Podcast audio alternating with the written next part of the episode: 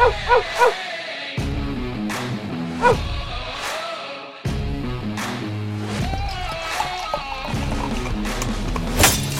to another edition of the Dog Or Pass Podcast. This for UFC 290. This episode of the Dog Or Pass Podcast and all episodes of the Dog Or Pass Pro- Podcast are brought to you by Prize Picks. Use promo code DOP when making a new account to get a match up to $100 on your first deposit.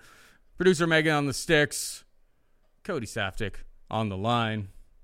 Oh, you a shoey bet, Cody. Mm-hmm. Blagoy couldn't bust a grape. I mean, okay, so I did end up betting the fight, but I bet Blagoy plus 575 by KO, which saved me a lot of money from like if I had played the money line, I would obviously have had to put more money down, you know, to get a half decent return on the on the matter. So it did mitigate some of my my losses on the fight, but like my god, my god, man, like you lose a striking matchup, like like he no take or no no real takedowns for Romanov, just you know three rounds, cardio kickboxing. It wasn't pretty, and frankly, it wasn't very pretty for for Romanov. Like, sure, he won that fight because he was like he found the one guy in the division that he's like faster than. But uh, unless they're feeding him, no, absolute- he's faster than a lot of guys. But he found the one guy that just opted not to pressure him and not make him work and not actually tire him out. So yeah, yeah, they gave him the worst guy. I've come to realize I'll be 32 in a month. Come to realize with my old age, Paul, just because you know one guy's really bad doesn't mean you can fade him with another guy who's really bad. So uh, yeah, Romanov, terrible, absolutely terrible. But in this case, Blagoy Ivanov shouldn't be in the UFC anymore. Let's be real. So peach or blueberry? What do you think, kid?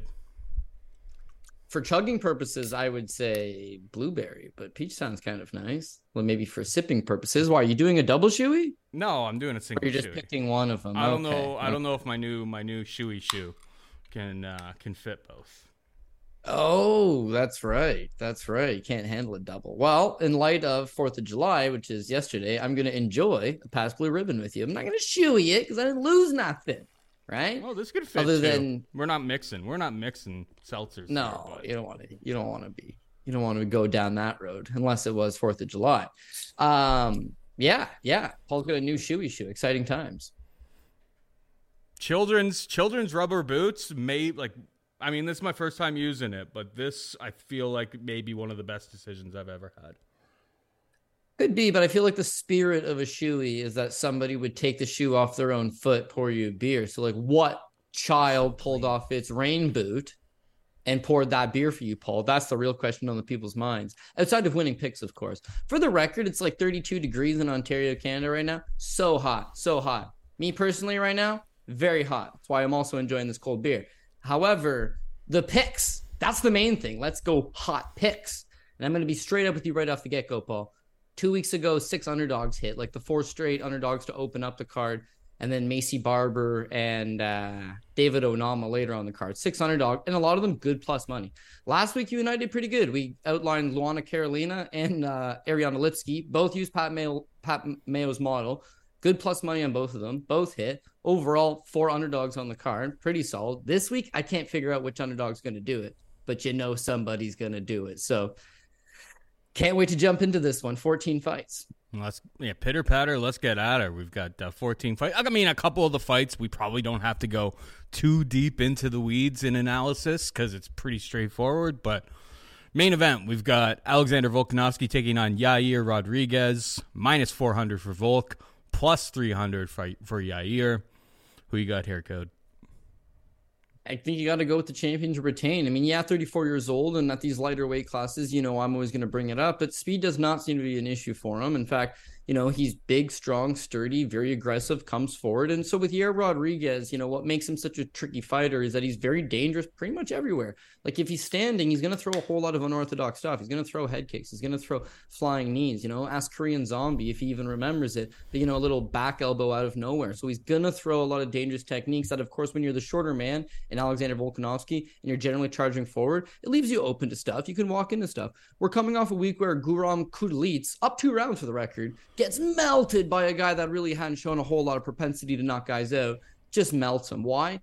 Because we're playing punchy kicky Paul. It's gonna happen. So of course, when you've got someone that's kind of as dynamic and dangerous as Yair Rodriguez, it presents a direct threat. But Volkanovski is just so tough and so durable. And so a lot of guys are like, you know what? Why bother standing with Yair Rodriguez? I'm going to take him to the ground. And then you've seen that last fight with Josh Emmett. You've seen in other fights, you know, very crafty with a submission game, willing to throw up stuff and then he hits a triangle his last time out. But when you face in Volk, you're facing someone that's cast iron, right? Like your your quirky little striking techniques of just knocking guys out, although plausible, you know, against him probably a lesser chance because he's very durable. He's got a very good chin.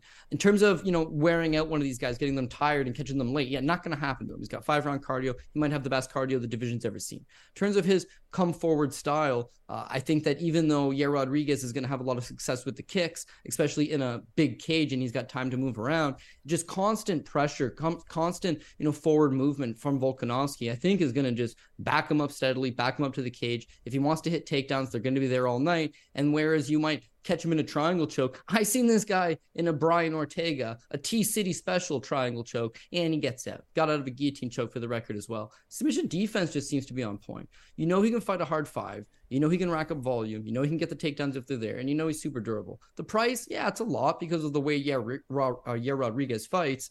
Don't want to be betting too much plus money against him or too much favorite money against him. But at the same time, case in point, the guy was like maybe a couple judges away from winning a fight of Islam Makhachev up a weight class. He had cleaned out 45. He's the king of 45.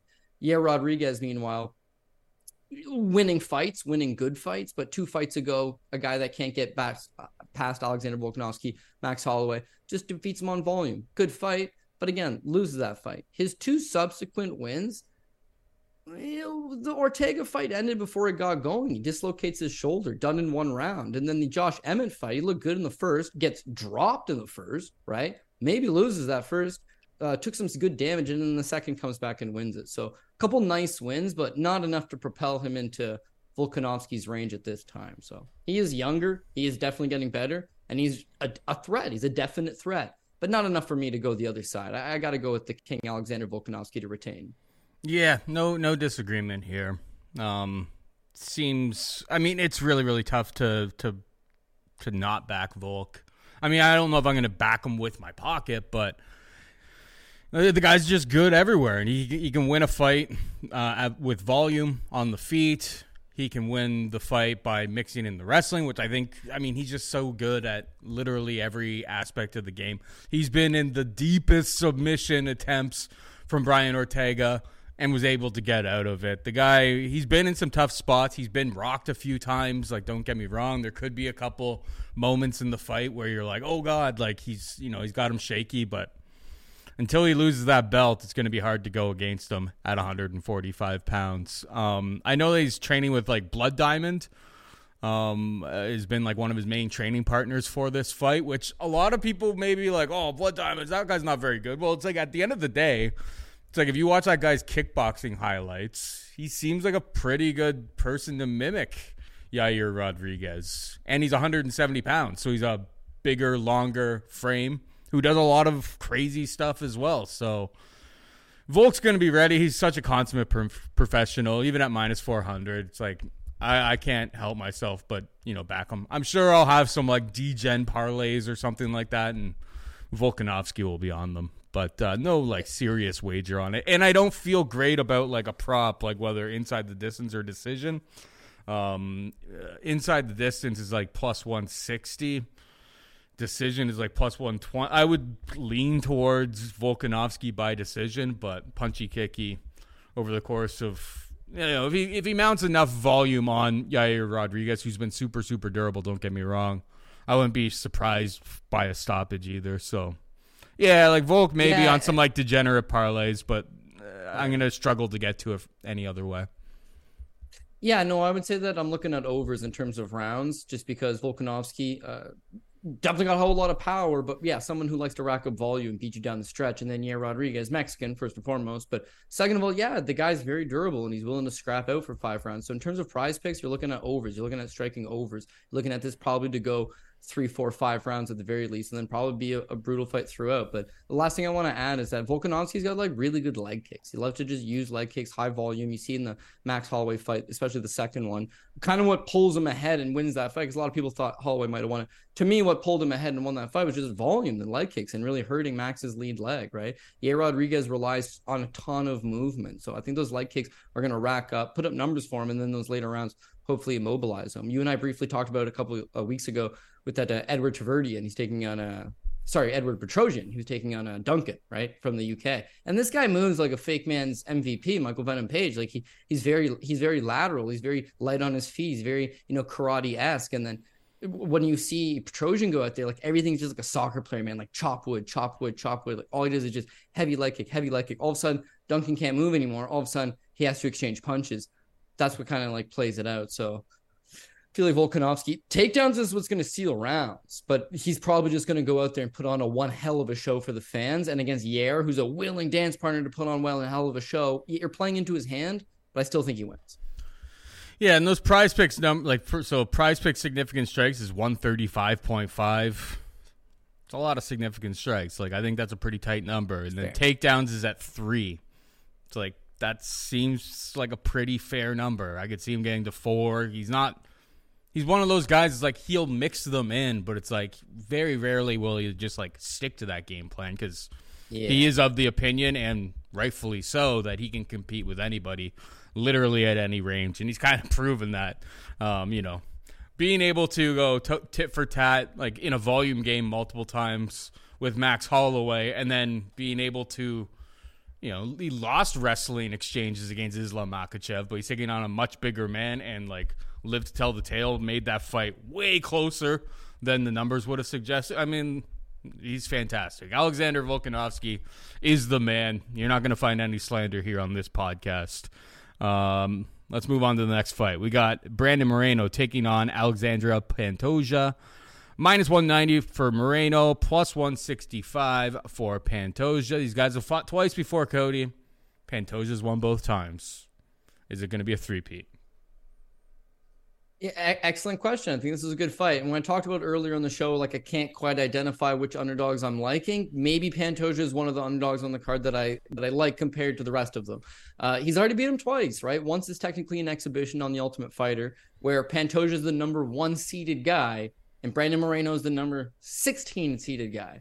Brandon Moreno may have won the first round. He went out there, he scrapped him out. It looked like, damn, this kid might be good. He's like 21 years old at the time. Pantoja chokes him out in the second. They run it back in the UFC a couple years later. Pantoja mauls him, man. It was a 30 26, 10 8 in the first round, and then it pretty much beats him everywhere. So this is years later. Now you've got a way more mature Brandon Moreno. He's not 24 years old anymore. He's fought Figueiredo four times. He's won a title. He's been to the highest point of the mountain. He's a much different fighter. So does he got the goods to beat Pantoja now? Yeah, could be. But first and foremost, at least he got a guy that's defeated him before, right? Now, how does he defeat him? Because he's got a superior ground game. Like Moreno's probably the better wrestler, but in terms of taking him down and holding him down, he's had trouble. In terms of standing, Brandon Moreno can stand and bang with anybody. Problem is, is that he's super hittable.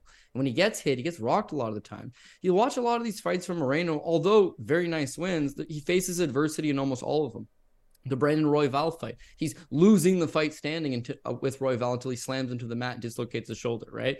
Uh, all of his fights with Deiveson Figueiredo, which, by the way, are the majority of his fights over the last number of years. But for the most part, you know, Deiveson either was able to stop takedowns or keep the fight standing or land those big shots and hurt him, predominantly win rounds based on landing those bigger shots. His fight with Kai Kara France, Kai Kara France has given it to him, doing fairly well for himself. He lands no takedowns on Kai Kara France. In fact, he gives up a takedown to him but then he melts him with that body shot in third round. So yeah, against Pantoja, you don't want to be giving him these spots. If he takes you down and he's able to take your back, he's probably got the better ground game. Don't necessarily say he chokes him out again with the rear naked choke, but certainly enough to win the round at the very least, right? The stand up game, a lot of more volume from Moreno, a lot more speed from Moreno. But again, Pantoja's got a decent right hand. He's got the goods to land those power shots. And what I think this is, is a better live bet opportunity for Brandon Moreno. See, Pantoja's never been into a five rounds, whereas Moreno's been five rounds, I think, three times.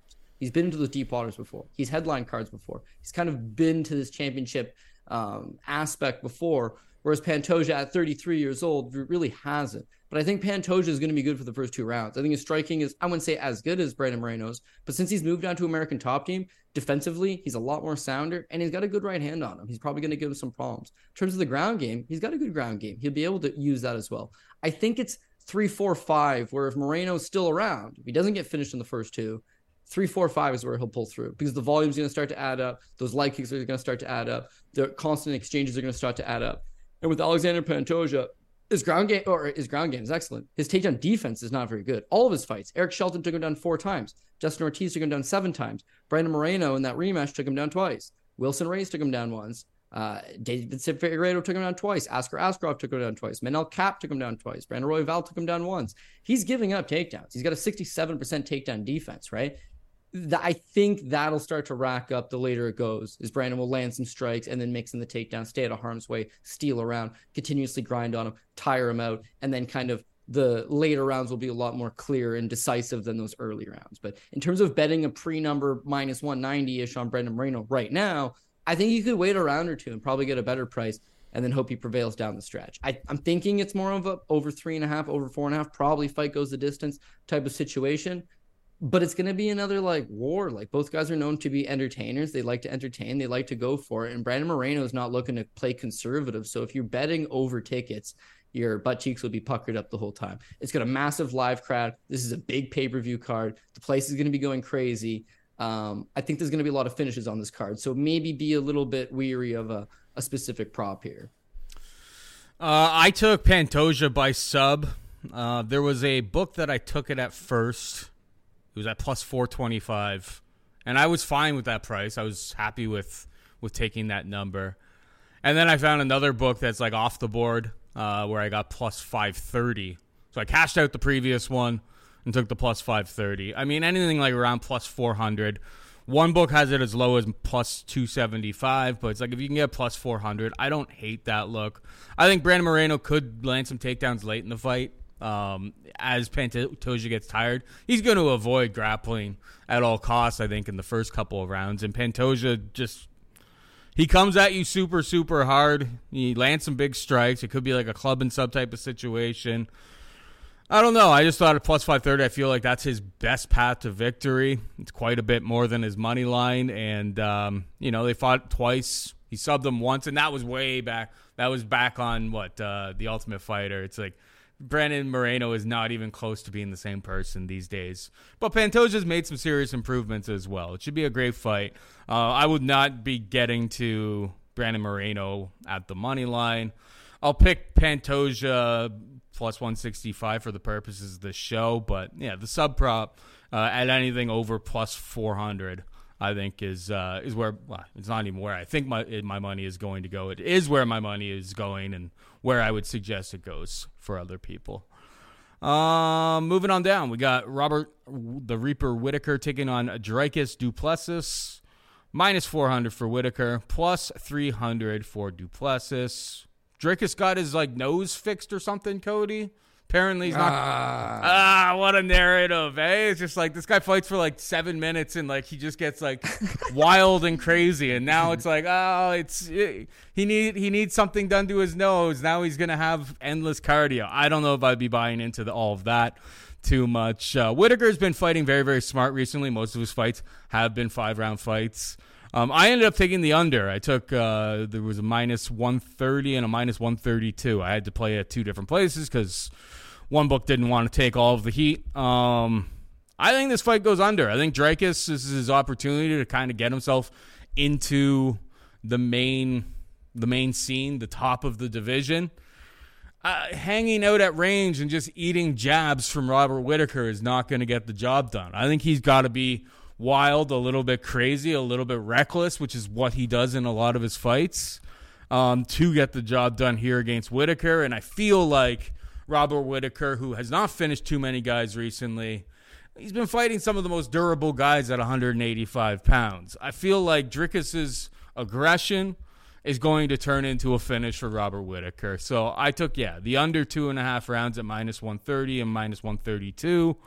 Uh, Robert Whittaker will be my pick here, but I don't really want to attach myself to it because I think Dricus, because he hits hard, and we've seen Robert Whittaker rocked literally countless times now. It's like it feels like every single fight that he's in, he pretty much gets wobbled at least.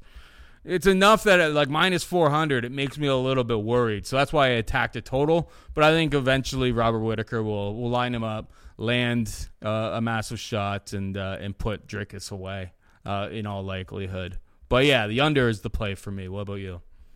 Yeah, I think Robert Whittaker's got him outclassed pretty much everywhere. But the thing with Dricus in, in, terms of a knockout prop is like, man, he got a hard head on him. Like he gets hurt, he gets wobbled, and the guys has got absolutely zero quit. So in a three round fight, you can see Robert Whittaker just staying at range, using the jab, just painting up a masterpiece and blowing his face off, but maybe not necessarily putting the foot on the gas to get that KO finish. Also with Dricus is that he'll revert to just like crazy savage mode and just go berserk, grab a hold of you. And then he's very physically strong in the clinch. And I think you're seeing his wrestling game improve a lot as well. He used it very effectively against Darren Till, smothered him up against the cage, constantly just ragdoll him down to the ground, frustrated him, and then eventually was able to put him away. Unfortunately, Darren Till a bum and Robbie Widowmaker yeah, they don't call him that for no reason. The guy is an absolute epitome of world champion. If not for Israel Adesanya, he'd have like one of the longest reigning uh, championship reigns in UFC history, really at 185.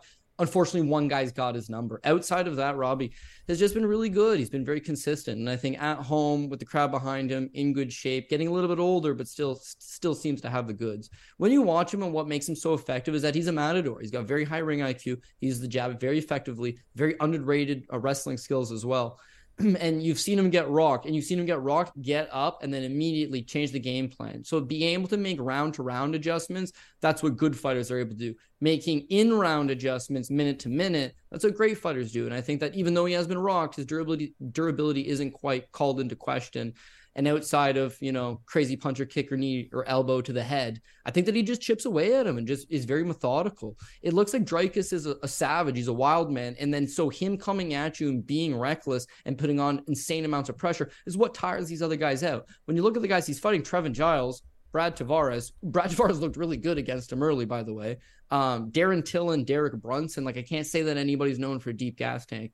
Whereas Whittaker is, you know, a guy that can fight into the fifth round, a guy that can put up great volume, a guy that can land power shots, a guy that can very much do it all. So we talked about Alexander Volkanovski earlier. What makes him great is that he's not a generalist. He's like a lead in all those areas. I feel the same way with Robert Whittaker. He really is that guy. Now, at some point, the torch has to get passed. He's been around for a long time. He's starting to rack up some damage. Dricus is one of these young contenders that hasn't really had his crack yet. So at some point, a guy like that is going to come in here and he's going to upset him.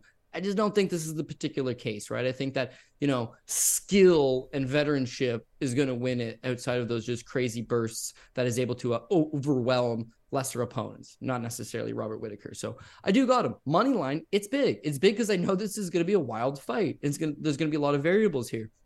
But uh, but again, I don't feel necessarily comfortable taking the Whittaker by knockout. I think submission's way off the table for both of these guys. So it's either going to be a Whittaker knockout or Whittaker decision and I'm not super comfortable on which side I'm leaning quite yet. I would think knockout because the way Dricus is going to attack is that sustainable against an elite level of competitor? Probably not. So he's probably just going to either kill or be killed. And in this case, if he ain't killing him, he's getting killed.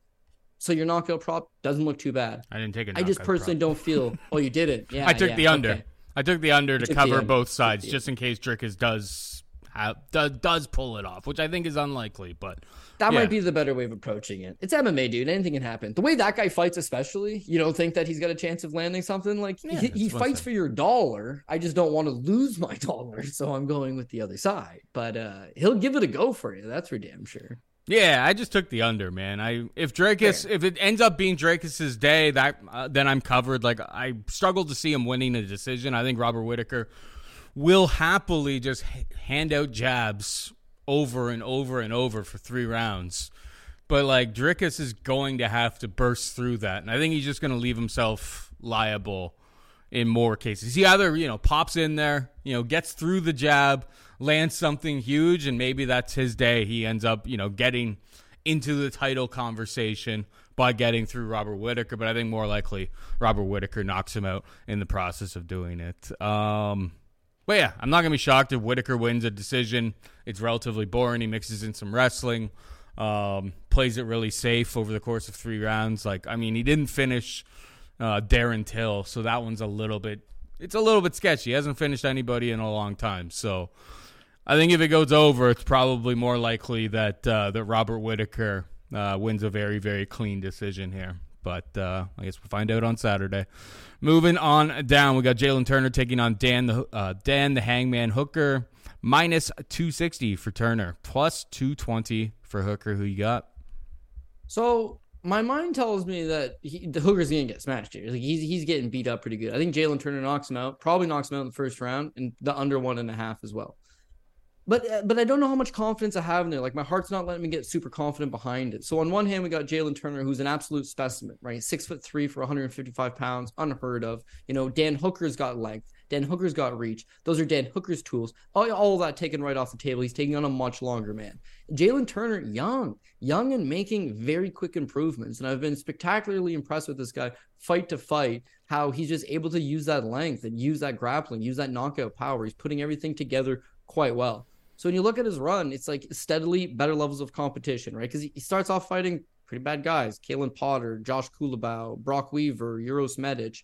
Knocks out Jamie Mullarkey. To me, that was his coming out party. He looked very fast. Because of that length, he's able to hit the target. And then he stays at the outside. If you want to bull rush into him, he's very good counter puncher. If you don't want to bull rush and you want to stay at the outside, he's got the length to just chew you up from the outside. So I think he's going to put it all together. He gets the Brad Riddell fight. I was very interested in seeing how a good decorated kickboxer like Brad Riddell could hang with Jalin Turner prolonged period of time, prolonged striking. I just never got there because he just choked him out with a guillotine very quickly. I didn't get much from that. He's got a nasty guillotine choke. Sure, he's six foot three. He's got a lot of leverage. If he gets a hold of your neck, probably going to be a problem. I like the adjustments. I like the modified guillotine chokes. I like his hand grips. You can tell that his jiu-jitsu is good, but when you're that big, you don't want to be taking on a guy that's just going to rack up big top control. And that's what happened against Mateusz Gamrot. Now, for the record, he dropped Mateusz Gamrot. Clean knockdown. Gave himself a good go. Showed that he had three round cardio. Unfortunately, his takedown defense just wasn't isn't quite there yet. But I think that there's some really good things ahead for this guy once he puts it all together. Dan Hooker, Dan Hooker at his best, yeah, he wins this fight. At his best, he wins this fight. The guy that fought Dustin Poirier, the guy that had fought Paul Felder, the guy that can just take anything you give, constantly move back, constantly get in your face, constantly make you fight. He's got insane volume that don't really figure this one to be much of a grappling match, but his grappling is, you know, as good not as good as Turner's maybe, but just like good enough to stay out of harm's way. It's probably just gonna be a banger of a striking battle. And if Hooker Prime can take the shots, yeah, he's he makes this one hell of a tough fight. He may win this fight. I'm just not sold on the fact that he can take those shots anymore. You saw in his last or two fights back with Arnold Allen. Arnold Allen just puts a swarm on him, puts him away. Hooker's now at 155. That length isn't quite there anymore. That physicality isn't quite there anymore. He looked okay in his last one against Claudio Puelas, but very low level competition, guy that he was able to just basically beat up everywhere. Against these guys that are a little more aggressive, these guys that are a little stronger, he's going to get hit and he's going to take damage. And I don't know at 55 if he's going to sit there and take it for much longer. So I think Jalin Turner sparks him. But at minus 260, I'll admit, you got way more experience down for Dan Hooker. He's not fighting in his backyard. He's essentially fighting in his backyard. He's going to have the crowd behind him, may have judges behind him. It may be a crazy battle. And Jalin Turner looked good early against Gamrot, but he started to get frustrated and fade a little bit down the stretch because that constant ground game pressure. Who's to say Hooker doesn't just make him fight off his back foot the entire time and tire him out and then have the judges sway it in his direction? So if this was minus 165 Jalin Turner, I'm all in. Minus 260 Jalin Turner. Ah, I don't know, man maybe this is the apple pie shitter. So I am actually going to play Jalin Turner, but maybe like no higher than the third line, third line or lower. Makes sense to me, man. Yeah, I think I'll, like I really struggled to get to this this minus. You know me, I I struggled to get to like any minus two, anything over like minus two hundred. I rarely ever play you two. know it's going to be a war. These are wars. These are all action fights, and you want to pay two sixty on an all action fight. Like, no, I want to pay two sixty on a lay and pray. That's how this works. Yeah, be profitable. There's really no meat on the bone here. I just really yeah. struggle at minus two sixty to like. I know that Dan Hooker has uh, historically was super super durable, and we've seen that kind of go away. Um, he just he was in so many wars. He took so much damage in so many fights that um, I I'm with you. I think Jalin Turner probably sparks him, but you know it's a my it's an over under one and a half rounds. The under is plus one hundred, I suppose. If I was gonna bet anything in this fight, I suppose it would be that. But I mean, just because Hooker's been finished a couple times doesn't mean he can't come in with a little bit more of a technical approach here, make it a little bit uglier, extend this fight a little bit deeper. We have seen Jalin Turner uh, gas a little bit in some of his fights. I think even lo- even on a losing effort against Gamrot, he got taken down a whole bunch of times. I don't think Dan Hooker's got the wrestling to really make that type of strategy work, but maybe you could hold him up against the cage a little bit. But that, yeah, that being said, I mean Hooker was incredibly large for 145 pounds. Like he's not even too much smaller than Jalin Turner. He's a couple inches shorter, and he's giving up like a inch and a half of reach. So it's like the fact that he made 145 is kind of insane when you think about it. But yeah, it's just it's one of those things where it's like I don't think these guys are all that different in terms of like their general template as a fighter. And Hooker has just been through so many wars at this time at this point that it's really hard to to back him, even at plus two twenty. Um, I, I'm gonna pick Jalin Turner, but I don't really think there's much meat on the bone to uh, to be betting him. If I had to force an force action on anything, I suppose it would be the under one and a half, but even that I don't feel great about. All right, we don't have to spend too much time on this next one, Cody. We got Bo Nickal taking on promotional newcomer, step in replacement, Val Woodburn.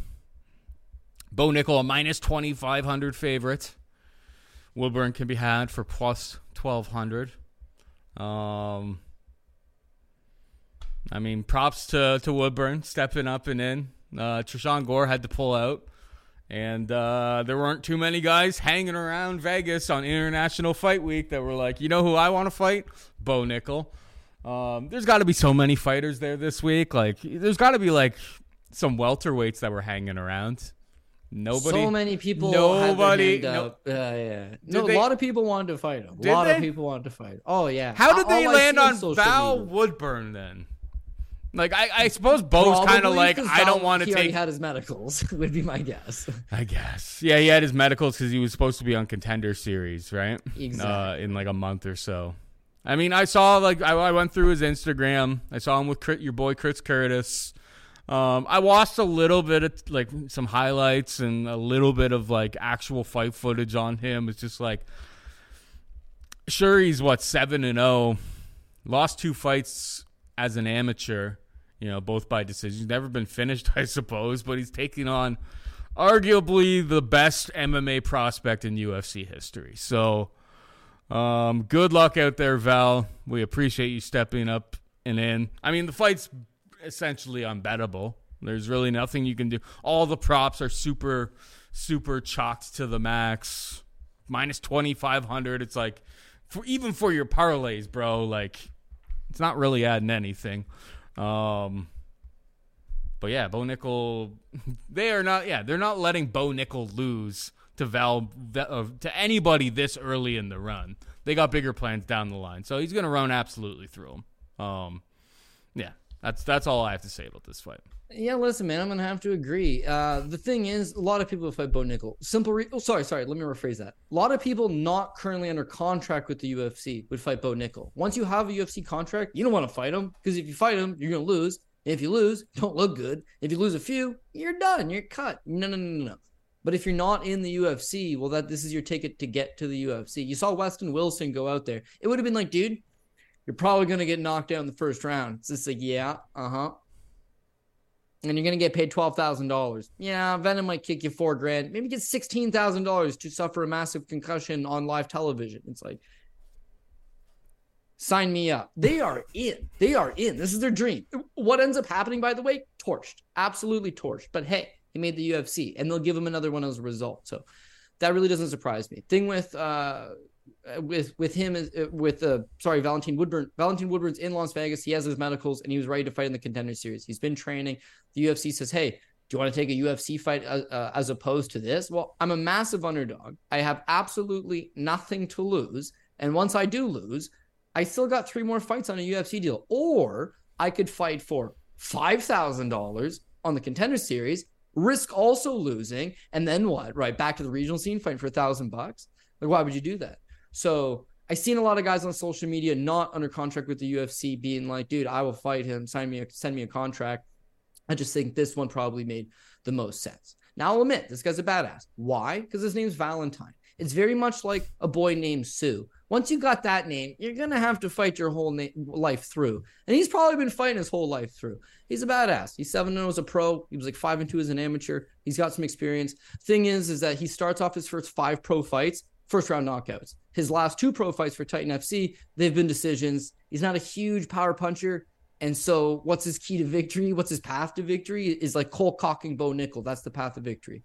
Or like even if Bo shot too far into a double leg and got caught in a guillotine, I don't think it would matter. I think you just pick him up and dump him on his head and get out of it, right? It's does he walk face first into a knee on the way in? Does he does he walk into a you know short little right hook that kind of discombobulates him because it's behind the ear? Like maybe that stuff could happen. I get it, but I don't see him stuffing the takedowns. And Bo, as much as Bo's flirting with the idea of like, hey guys, I can strike too. Hey guys, I'll show you a little bit. He's not stupid. And he realizes the path to victory is to take zero damage, take these guys down to the ground and do that. So I'm sure he's working on his striking. And I'm sure you'll show see little pockets of it. But at the end of the day, when he wants the takedown, he'll get the takedown. And once he's on the ground, you'll realize he's not just a wrestler. He's not just a high level wrestler. He's got like excellent top control, very good submissions, strong, physically fit, and of course, ultra confident. So what do you do with this pick? Well, it's not going to decision, so you take Bo Nickal inside the. Di- Same thing with Joannis and for the record. He was minus five hundred inside the distance, right? Minus five, minus twelve fifty money line.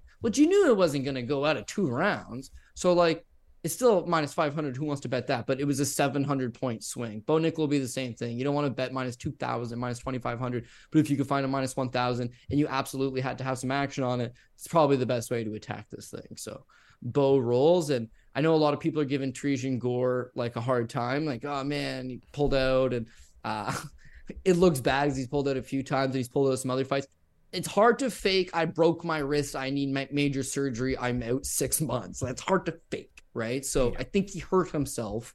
Um, unfortunate because the optics are who what hell wants to get in the cage with this guy. But I'm telling you, that quite a few guys do, but they want to be. It's got to be worth their while. If you're in the UFC, give me a hundred grand and I'll do it. If you're not in the UFC, give me ten grand and I'll do it.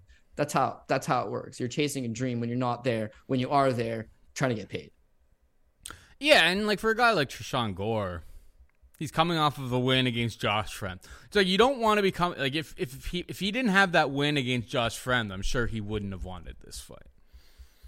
Because obviously then he would have been in a situation where he would be like three straight losses. It's like you lose three straight times in this promotion, you pretty much always get cut. Unless you're uh, you're like Sam Alvey. Um, but yeah, he knew where the bodies were buried. So that's a totally different conversation all the way together.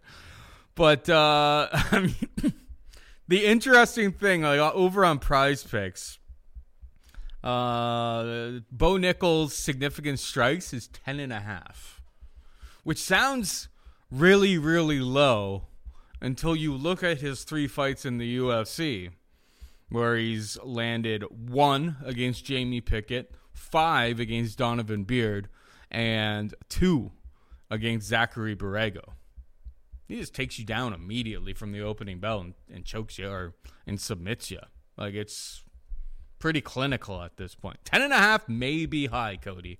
Unless this is finally the fight. Ten and a half may be high. Ten and a half may what? be high, Cody. That's um, this may, unless this ends up being the situation where he comes out and he's just like, all right, I got a massive reach advantage. Like we didn't even really talk about that. It's like Val Val is super super short pretty like he's short and stout, but like he's pretty sh- like you know his his arms aren't very long. He's very very uh, short, stout frame for 185 pounds. Maybe this is the time that like Bo says, "All right, I can like work on my stand up a little bit," but uh, under 10.5 significant strikes sounds like really really risky but it's like i still feel like that number's a little bit too high. I think bo just takes him down whenever he wants to take him down and and subs him as he wants to sub him. But i will say that like it doesn't really appear like val woodburn has a neck. That would be a bit of a concern.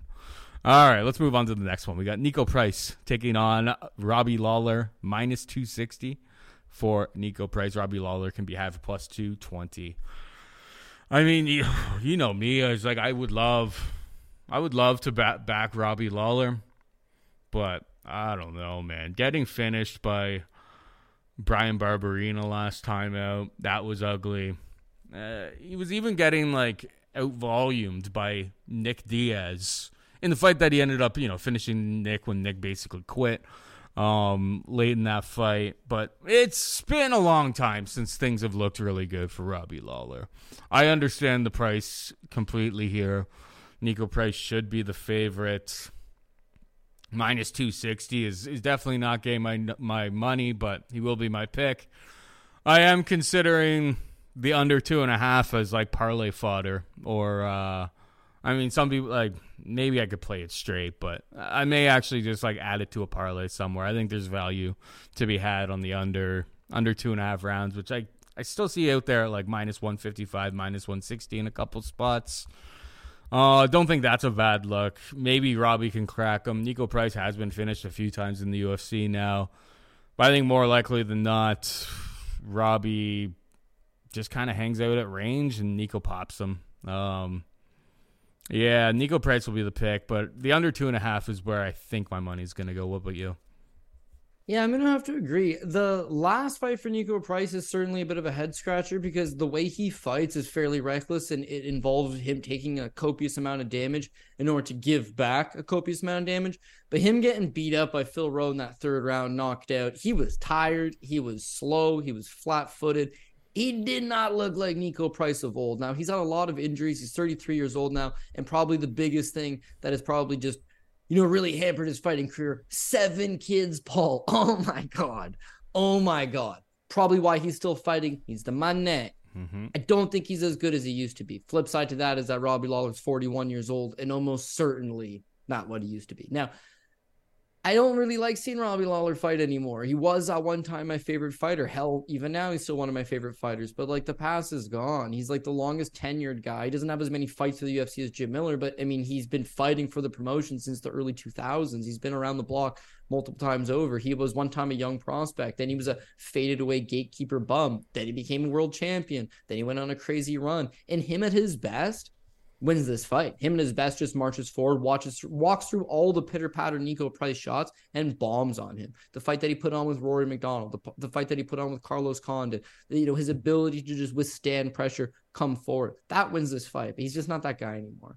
Now, when I was in high school, again, Robbie Law is my boy, right? So when I'm in high school, uh, I went to high school with this guy named Rob Wright, right? And uh, he was supposed to be super tough. His like reputation was that he was a tough guy. Everyone, oh man, Rob Wright, don't want to fight Rob Wright. So I call him Ruthless Robbie Wright. I'm like, oh, Ruthless Robbie, Ruthless Robbie Wright.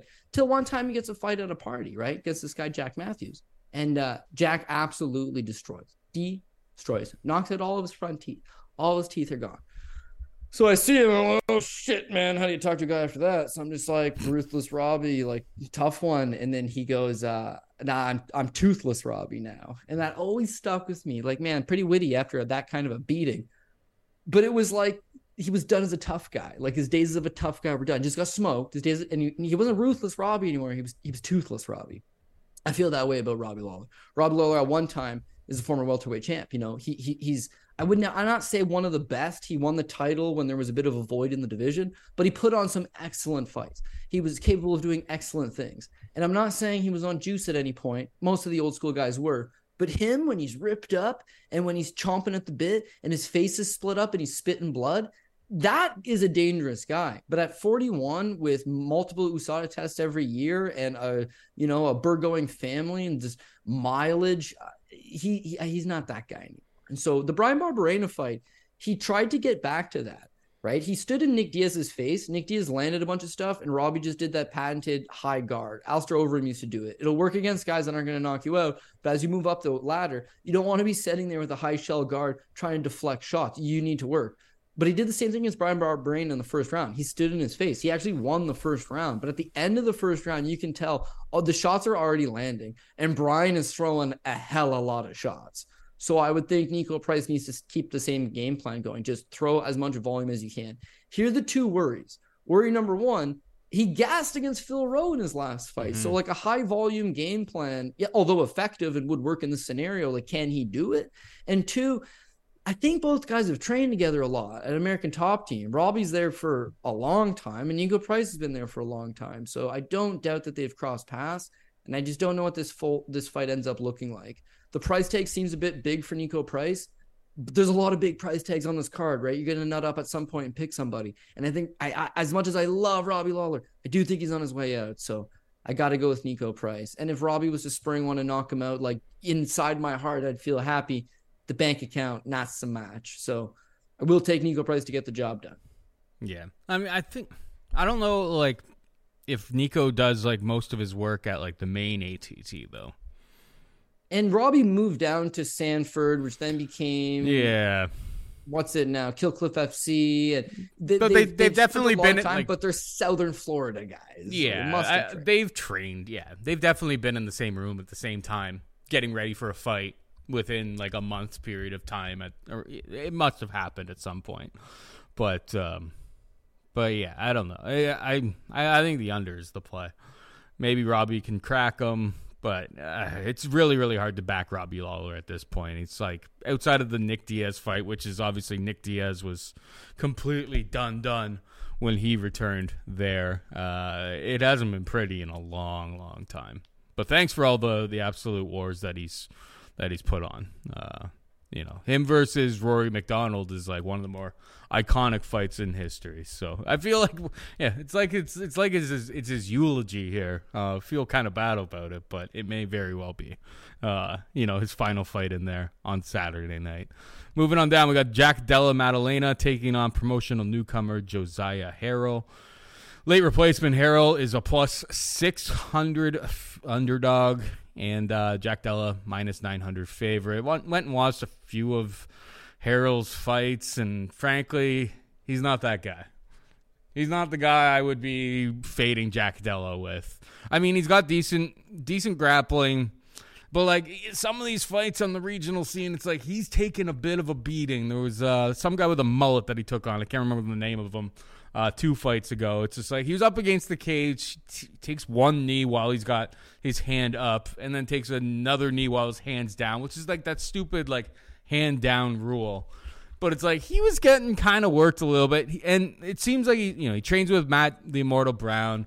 He seems super tough, durable, maybe a comeback kind of guy, but I think the box at boxing range is going to be way too much. Jack Della is going to have a massive reach advantage. Uses the full length of his uh, of his strikes. And frankly, I just didn't really see enough from like the wrestling from Harrell. It seems like he takes on guys on the regional scenes. Like the first round's like very, very competitive, and then his opponent kind of gasses out and just like falls to smithereens. Like I don't think Jack's gonna fall apart like that. There is going to be a fade of Jack Della in the future, and you know a lot of people were fading uh, there were a lot of people who were jumping on uh, Sean Brady in this spot. Why? Because of the grappling edge. But like, I don't see it from Josiah Harrell here. You know, 155 pounder. Well, in theory, 155 pounder. He missed. Uh, missed weight in his two fights back. He ended up missing weight, and then his last fight was 162 pound catch weight. So he's obviously a little He's what? He's like five foot seven, but he's he's pretty thick, I suppose. He struggles to make 155 pounds. He's kind of like a, I guess a little bit of a tweener, but this seems like a tough spot for like I mean he's minus 900 for a reason, but like they opened it up even wider and early action came in on Harrell. Um, I don't even know if there's any value on it. He really struggles to uh, to defend leg kicks. I, I, I, saw in a couple of his fights, he's just getting chopped. Doesn't really have much. Doesn't check them.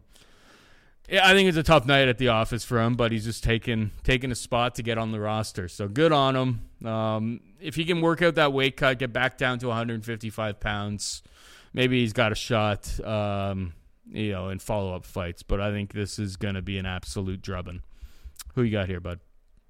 Uh, dead man walking on the green mile, man. Jose Harrell is another one of these guys that falls into the category of I shouldn't be in there with this man. They don't have anybody that's willing to step in on four or five days' notice. This guy is because it's a great opportunity to jump on him. UFC pay per view. He's on the prelim, sure, but it's a giant card. I get a free trip over to, um, you know, an awesome country. There's going to be crazy fans. People are going to really appreciate it. And there's zero expectations. What I'm going to go in there and lose. He's undefeated. Maybe he feels some type of pressure. But at the end of the day, you're a 10 to 1 underdog. Most people think you're going to get smoked in the first round. I think he's going to get smoked in the first round. What's he got to lose? If he gets smoked in the first round, big deal. He's still got three more fights on his UFC contract. And if for some reason he pulled off a miracle, then it's like instant fan favorite. And, you know, you're going to get some work for, you know, a few years to come, anyways. So, yeah, he's going to jump in there and do that. The facts are, yeah, five foot seven versus five eleven, as you mentioned. So he's giving up four inches in height. He's giving up six inches in the reach department. He's rocking a sixty-seven inch reach. He's going to get smoked on the tail end of every single punch. And Jack Della hits very, very hard. He's also got nasty leg kicks, as you mentioned. It looks like Josiah's got a, a, a propensity to give up those leg kicks. Don't think he's super durable. He just relies on the fact that he's a slightly better wrestler than a lot of these guys in the regional scene. He's short, stocky, physically in shape, and can power them on the ground. He wrestled a little bit in college. He has that. If he's able to take down Jack Della, that would be his path to victory. Take him down, hold him down, rack up two rounds worth of top control, call it a day. Not going to happen. Not going to happen for two reasons. One, even if he is able to get him down, I don't think he hold him down. Two, if he does get him down, he's not going to hold him down for a prolonged period. So Jack Della is going to be landing the better shots standing. If he doesn't knock him out, but he lands some good shots, gets taken down and gets held down, the crowd, the judges, they'll still give it to him. I, I think you would need to go out there and put on a killer performance, huge performance, and really stamp a win over Jack Della. And I just don't see it happening. And for the record, funny for Jack Della, his last fight, he takes on Randy Brown, who's six foot three. Now he's fighting a man that's five foot seven. He is going to reach the target so much easier. I think he puts a clinic on him. I think he beats him down. I think he stops him in under one and a half. And I like it better than Bo Nickal for the simple fact that like Bo's gonna rag ragdoll this guy. But like, have you ever seen Bo get punched in the face? Like, just for the record, like, have no. we seen Bo get hit in the face? No. So there's a little more of a like punchy kicky. It's like Jack Della can take a hell of a punch, man. He's got a really good chin. Ramazan Emeev used to fight at middleweight and is a human blanket. He sparks him in one. Danny Roberts can't take a punch and gets sparked in one. And Randy Brown's actually very serviceable on a good run. Only one fight where he looked vastly out of place was against Jack Della. I think this guy's Jack Jenkins 2.0, and I like Jack Jenkins. So, yeah, sign me up for Jack Della to go out there and perform well in front of the home crowd. All right, we got Yazmin Jauregui taking on Denise Gomes, minus 400 for Jauregui, plus 300 for Denise Gomes. Uh, your thoughts, Code? Yeah, banger, banger. And I think Pat immediately would say, geez, this is kind of a offset price for women's MMA. And so to that point, I'd probably agree. I think these girls are to throw down. When you look at Yazmin Jauregui, uh, she heavy, heavy volume, likes to pressure, likes to throw down, solid cardio, very hittable. She's going to stand right in the pocket, willing to get hit. Doesn't really move her head all that much. Doesn't really keep a tight guard for the most part. Is that she's overwhelming her opponents. When you look at this particular spot, it's like it's going to be hard to go out there and overwhelm Denise Gomes because she's willing to throw down, man. She's super tough as well. She plants her feet, she throws heavy power punches. I think I think that would serve her good. But when I look at volume and I look at cardio, I definitely think Jauregui has a solid advantage. I think she beats her right from the onset, but the longer the fight goes, the longer it prolongs, then you're going to really see the numbers start to rack up, the damage, the volume, all that stuff start to rack up you know, through three rounds. When I look at well, what would be the best way to neutralize Yazmin Jauregui, I take down all day. You need to get this girl down. You need to neutralize her. I don't think her get up game's great. I think there's a lot of defensive laps in her wrestling game. And why would you want to just stand with a girl that's going to go berserk on you for 15 minutes and throw down a tornado of punches? Neutralize her and take her down. Can Denise Gomes do that? She was like fairly soundly out grappled by Loma Lookboonmee. So I'm going to go ahead and lean towards her wrestling is not up to snuff to go out there and rely on it for two of the three rounds. Like it's just not it's not quite there yet. And that, that would be the best way. So I think they're gonna throw down. I think it's gonna be a very entertaining fight. I just think Yazmin's gonna slowly pull away on the numbers the longer the fight goes, and eventually that leads to a decision. So Denise Gomes live at this plus money. I will give her that. Um again, it's just an underdog I can't quite reach. Yeah, I, I took Denise Gomes plus three fifty on like Sunday. It's a good uh, price tag. I mean, plus 300 is pretty much the market right now. Plus 350, I'm like, I don't. I think Warwick. I think both of them are like really, really decent prospects in this division, and we're going to see them for quite a long time. And I do think that Yazmin Jauregui should be the favorite here. She's an absolute savage, and she's put on some very, very entertaining, high traffic, exciting, you know, dominating fights. I, I mean, Lucindo versus uh, Jauregui was pretty close. I just think if it's relatively close at plus 350 and these two girls just are swanging hammers at each other, I, don't really, I, I didn't even factor in wrestling uh, whatsoever. I just think if they're just throwing that range and it's relatively close, a plus 350, I took the shot. For the purposes of like who I think is going to win the fight, I think Jauregui wins the fight. But I think it's probably closer to like a 70-30 type of situation than um, than what the you know the plus 350. So I took what I perceive as the value on Denise Gomes. Um, yeah, like if if everything was all equal and this was a pick 'em, of course I'd be picking Jauregui. But yeah, plus 350, the, plus uh, 300, I was willing to take the shot. Um, You got a and w- willing to take the, the the the Pat Mayo special there. KO prop Yeah. for who? I'm gonna look for the KO prop for Yazmin. Uh, minus one, or plus 175. Yeah, and that's no, actually no. growing. So basically, the, growing. book, the books are saying you can take more if you want that. Um, Yeah, I, I- I feel like I would. Only reason is again when you look at Yazmin Jauregui, uh, lots of first round knockouts. Someone that does like to be very aggressive and throw a lot of shots, but she's also only 24. So what you saw in her last two fights against Yasmin Lucindo and Istela Nunes, she's continuously getting better. But her fight with Istela Nunes was a banger. And she did get dropped. She gets dropped early. She gets back up. She comes on with a vengeance. She ends up knocking out Istela Nunes. And, and Istela Nunes is a very good one round fighter.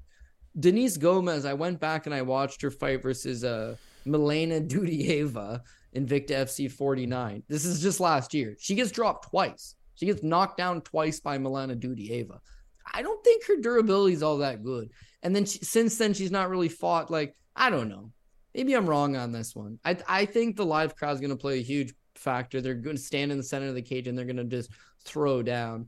And because women's MMA, people generally try to target the overs on that. Like I think this one's going the other way. So maybe Yazmin, if she wins by that knockout plus 175. Flip side to that for Denise Gomes, maybe maybe she lands the kill shot. Maybe she's able to land something in an exchange. Like Uruguay leaves openings, man. She's there to get hit. It's just you gotta you gotta capitalize and hope she doesn't get back up. What if I were to tell you, Cody, that Denise Gomes is younger than Yazmin Jauregui? She's only 23, you know so it's what? like she's only even- getting better holy too. And her last fight Yeah, out you're there, she had a hell of a performance. And the one thing I will say is like Loma's wrestling is like criminally underrated fight to fight. She's really put in a lot of work, and you've seen it uh, kind of come together. So it's like I'm. That fight was like short notice for her coming into the promotion as well. So it's like I didn't read into it all that much. Um, I think I think Yazmin is an absolute, you know, a definite top end prospect with a lot of potential moving forward. But I just think the line is a little bit wider. Um, I wouldn't really suggest getting on to like the minus 400 on Jauregui because I think this could be a lot. This could play out a lot closer than than those numbers suggest, and that's why I took. It's a small shot, man. Like if if she loses, it's not gonna like ruin my night by any stretch of the imagination. Um, but yeah, I had to I had to take the shot early in the week. I saw the market moving and said I had I had serious FOMO, Cody. Um, you know you know how she goes. All right, moving on down. We got Jimmy Crute taking on Alonzo Menifield, minus one twenty Crute, plus one hundred for Menifield. I mean, a rematch is strange. You know, it's very very rare that they run it back. I don't mind that they ran it back here. It's like it was a super super fun slop fest between the two of them. I was on Menifield plus 160 heading into that, and I feel like I had a pretty solid bet. He wasn't able to hmm. put him out of there in the first two rounds, but he was up two rounds. And then he gets soundly, you know, soundly beaten in round three. He was he was definitely taken down, but you know, he got those knockdowns and stuff. Like you know, I think plus 160 was a pretty solid price there. But like we saw all of their different paths to victory in that first fight, right? It's like if Crute's able to like secure takedowns, hold position, he definitely has an advantage there, but he wasn't able to hold down uh, Menifield nearly enough. Menifield's got explosive power, is able to knock out anybody on any given night. There were a ton of people who were absolutely just like pounding the uh, the unders, the under one and a half, and all of that leading into that fight. Um, and you know, round three, it was one of those things. It's like I wasn't even mad because like he lost a point, but like the fence grab was so egregious that was just like, well, yeah, his fence grab literally stopped the takedown from happening, and when you do that, it's like you have to have a point removed. So it ends up being a draw. They're running it back here. Now they price it as a pick 'em. And I mean, I have no idea. I really, I think a pick'em is what I think the price should have been the first time. Uh, Crute was a significant favorite. The fight played out, and now we kind of look at it and it's just like this is priced completely accurately. I'll still side, I suppose, for the purposes of the show of of, of what is my pick. I'll still side with Menifield, but I'm not betting it. I think the fight, the the price is completely 100% accurate. Um, it's a pick 'em fight. Uh, who you got here, bud? Yeah, I'm gonna go with Jimmy Crute. I went with Jimmy Crute the last time, and found, I thought I was very thankful to get out of that with the drop because he lost the first two rounds. But not only that, he got massively dropped in both those rounds and barely survived both those rounds. So like even just making it to the third was a win in its own. And then the point deduction, and then he wins the round, settles for a draw, but like it didn't feel good, didn't feel good at all.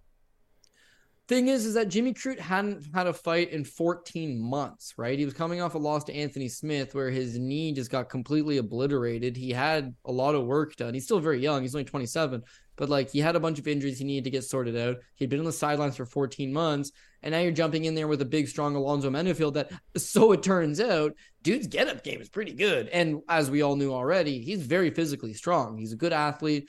He's a very well put together, very fit. And when you can't get those takedowns and you have to feel that strength in the clinch, it tires you out. Jimmy Crute's got good cardio, but after the very first round in that fight, you could tell that they were, it was just a kind of heavy pace.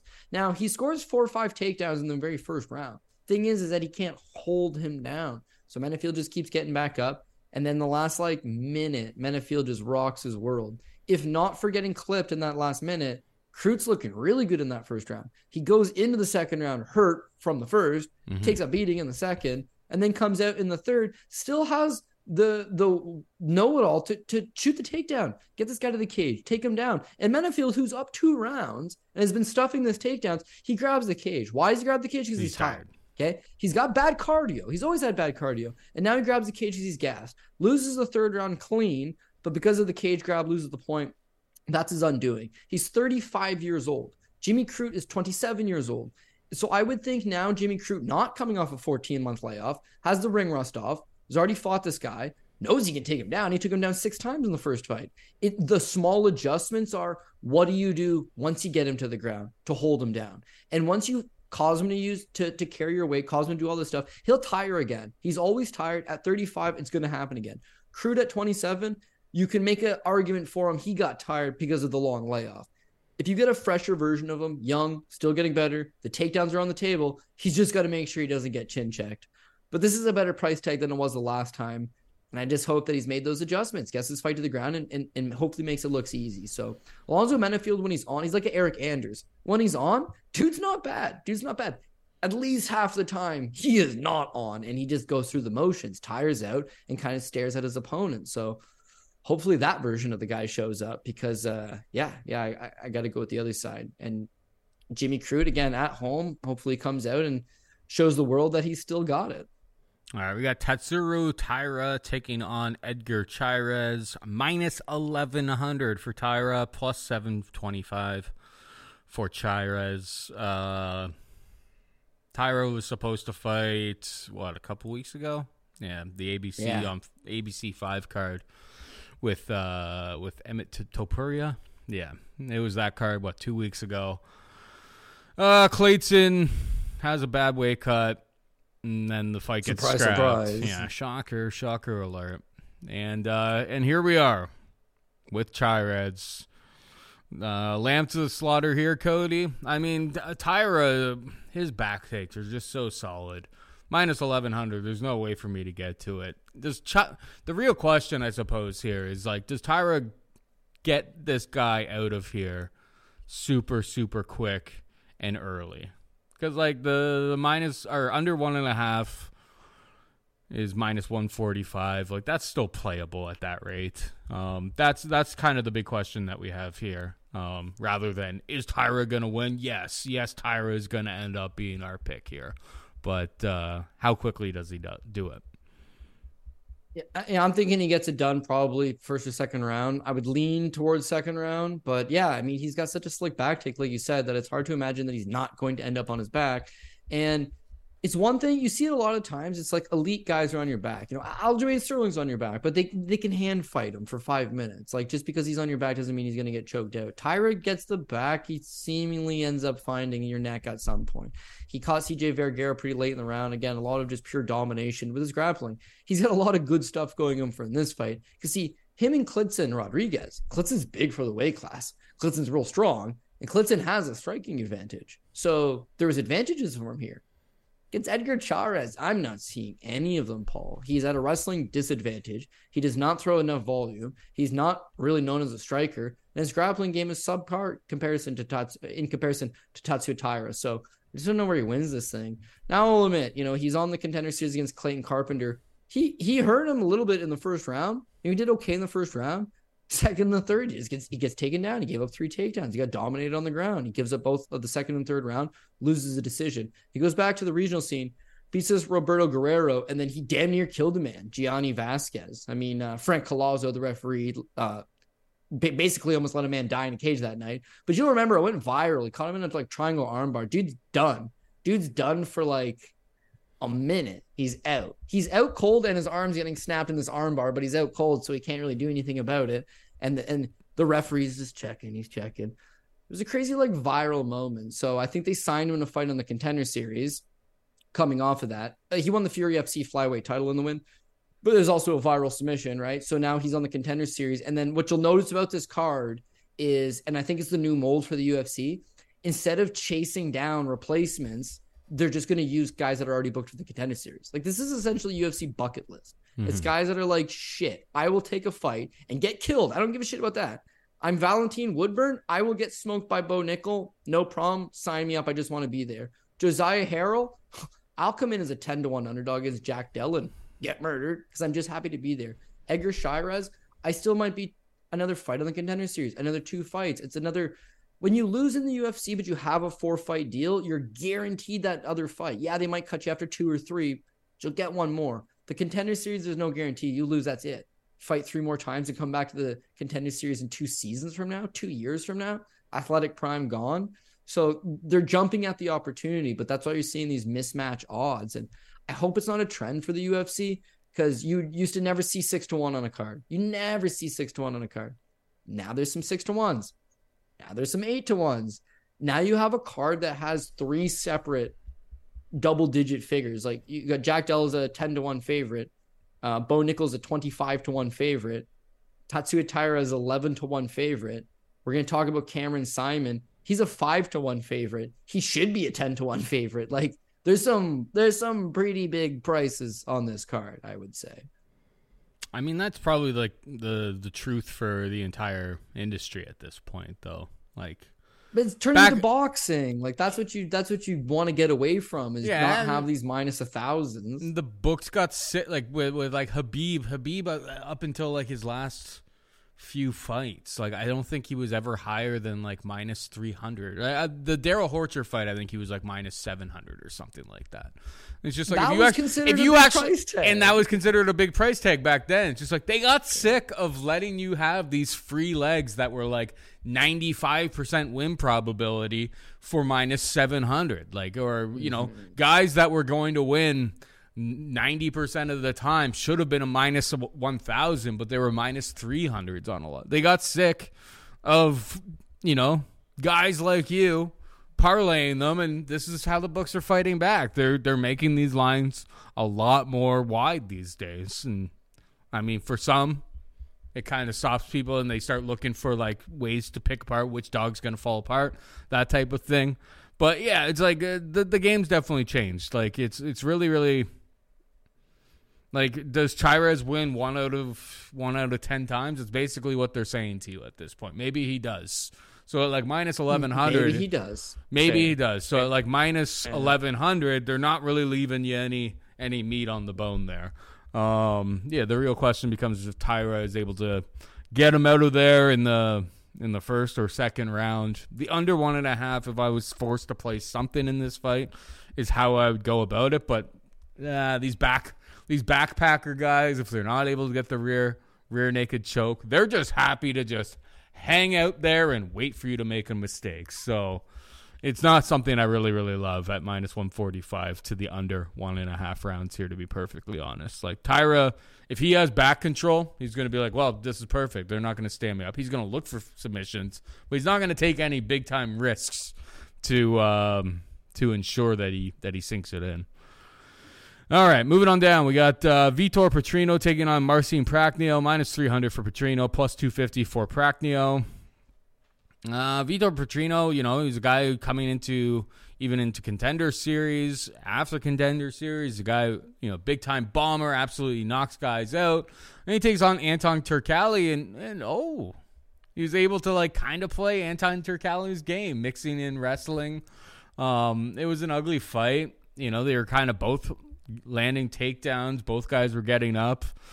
Um, and Petrino shows he's got maybe a little bit more to his game, but uh, this Prachnio fight, this is kind of this is more of a matchup that's like right up his alley. Uh, historically has had a questionable chin. He's been a lot smarter with how he's approached a lot of his fights. Um, you know, he knows that his chin is a little bit questionable and has been better at keeping range and playing it a little bit safe. I think more often than not, Petrino cracks him and uh, and knocks him out of there early. So Petrino will be the pick, but minus three hundred. There's really nothing there for me. What's your take here, bud? Yeah, going to be much of the same. Uh, I think that Marcin Prachnio, the UFC's done him a, actually a, a, massive favor. This is a guy that they owed absolutely nothing to. They didn't have to do anything for him, but they did. He lost his first three fights in the UFC, all by first round knockout. Sam Alvey knocks him out. A very embarrassing fight for the people that remember. He runs face first into two shots. Magomed Ankalaev ices him in one. Mike Rodriguez punches him out in one. I don't know how you keep your job with the company. You're 0 3 you got knocked out in the first round all three times. You weren't competitive in either of those three times. How do you keep it? But they do. They keep it and they give him Khalil Rountree because he's supposed to get killed here, right? This is his fourth fight. Then he's gone. He's a plus 290 underdog. But Khalil got a bad gas tank. Khalil gassed out after the first round. Ike Villanueva is just flat out terrible. William Knight is flat out terrible. He outstruck William Knight like 74 to 8. Like Willie just sat there and got his leg kicked off the entire fight. No sense of urgency, no sense of anything. Caught a short time after. Terrible fight. So can he beat that level of guy, Paul? Yeah, he can beat that level of guy. But I think Petrino, there's more to his game for sure. 25 years old, still a young, good prospect. Comes in with a lot of first round knockouts on the regional scene, Brazilian regional scene. Ices guy in the first round. What do you, what do you take from that? So when you see him on the contender series against Bello, he gets dropped. He gets hurt early, but kid's in good shape, man. And I think he's fairly durable. So yeah, he got clipped, but he gets back up. He puts it right back on him. He ends up knocking out Rodolfo uh, Bellato in the second round. So I think that he's got power striking. I don't think he's got quite as much volume. He doesn't seem to like throw big combinations or anything as much as he's waiting on that one singular shot. Prachnio, if it ends up being a sparring match, Prachnio's got good low kicks. Prachnio's got probably better volume. Prachnio could keep this thing competitive, but I think the the one hitter quitter power from Vitrino would lead to suggest if it's going to be 15 minutes, he's going to have opportunities to land that big shot. I think it's the wrestling, which I didn't necessarily knew he had until that Anton Turkalj fight. Turkalj is a Swedish wrestler. He's, you know, and that, that that fight was just scrambles and shots and wrestling, wrestling, wrestling. He took down Turkalj seven times. Turkalj took him down five times. Heavy pace, heavy grappling pace. And Vitrino's cardio looks solid, man. Like this guy is in good shape. And I think that's Prachnio's undoing. Like he beat Khalil Rountree because Khalil Rountree gassed out, right? Even his fight with Felipe Lins, he wins the first round and then he just he's complacent to stand there and kind of watch, right? So I think Petrino mixes in those takedowns. If he doesn't melt him with a big right hand, I think he just mixes in the takedowns, doesn't gas out, puts a grind on him. He's either going to win a decision or he's going to win by knockout. But uh, I, I, think the Brazilian prospect, uh, still a work in progress. But again, 25 years old, and he's got a couple things that some variables to his game that you can't teach. So I like what I see, and I think that he'll continue to get better. Boom. All right, moving on down, we got Cameron Saaiman taking on Terrence Mitchell. Saaiman a minus 550 favorite. Mitchell can be had for plus 400. I mean, Mitchell has like a whole bunch of finishes in Alaska FC, like Alaskan regional scene. Not exactly the highest level of competition. Um, and and he's obviously reigns supreme. He's the king of Alaska, I suppose, at this point. But uh, No, Jared Cannonier is. of I mean, yeah, but he's Jared- actually good. Jared he's actually Can- good. None of the other ones are Jared good. Cannonier to get good had to go to the desert, Cody. That's true. Leslie Smith as well. Or sorry, not Leslie Smith. Who's my girl? Um, you know who I'm talking about. Lauren Lauren Murphy. Lauren Murphy. Yeah, she's from Alaska. Also had to go Exactly. Had to had to go down to Phoenix, had to go down to Arizona to to improve their craft. Jared Cannonier wasn't always the Jared Cannonier that we um, are blessed with these days. I mean, the guy was two weight classes bigger. yeah, I mean, when you true. live up in Alaska, you probably got to keep a little extra meat on the bone to uh, to maintain your body heat. But I mean, you In were already desert, it just melts right off. Now you're a ripped up middleweight who's in title contention. Exactly. I mean, just just a little bit of sunlight, sweating a little bit, and all of a sudden the guy's just super super jacked. But I mean, you were the previous fight or two fights ago, you were taking shots at Terrence Mitchell, saying Saaiman should be minus a thousand. So I didn't miss that. Um, I, I, I imagine that. I imagine you got Saaiman. You got Saaiman all day. You got Saaiman inside the distance. Yeah, I, I, got him all day, twice on Sunday. Like the guy, I think he's got him beat absolutely everywhere. But this comes back to bucket list. It's a bucket list thing. So when you look at Terrence Mitchell, because what catches your eye is that he's 15 and 2. It's just like, oh shit, he's 15 and 2. But that that's just, you know, the optics on the outside looking in. His wins are over absolutely nobody. He's fought for Alaska FC predominantly right throughout.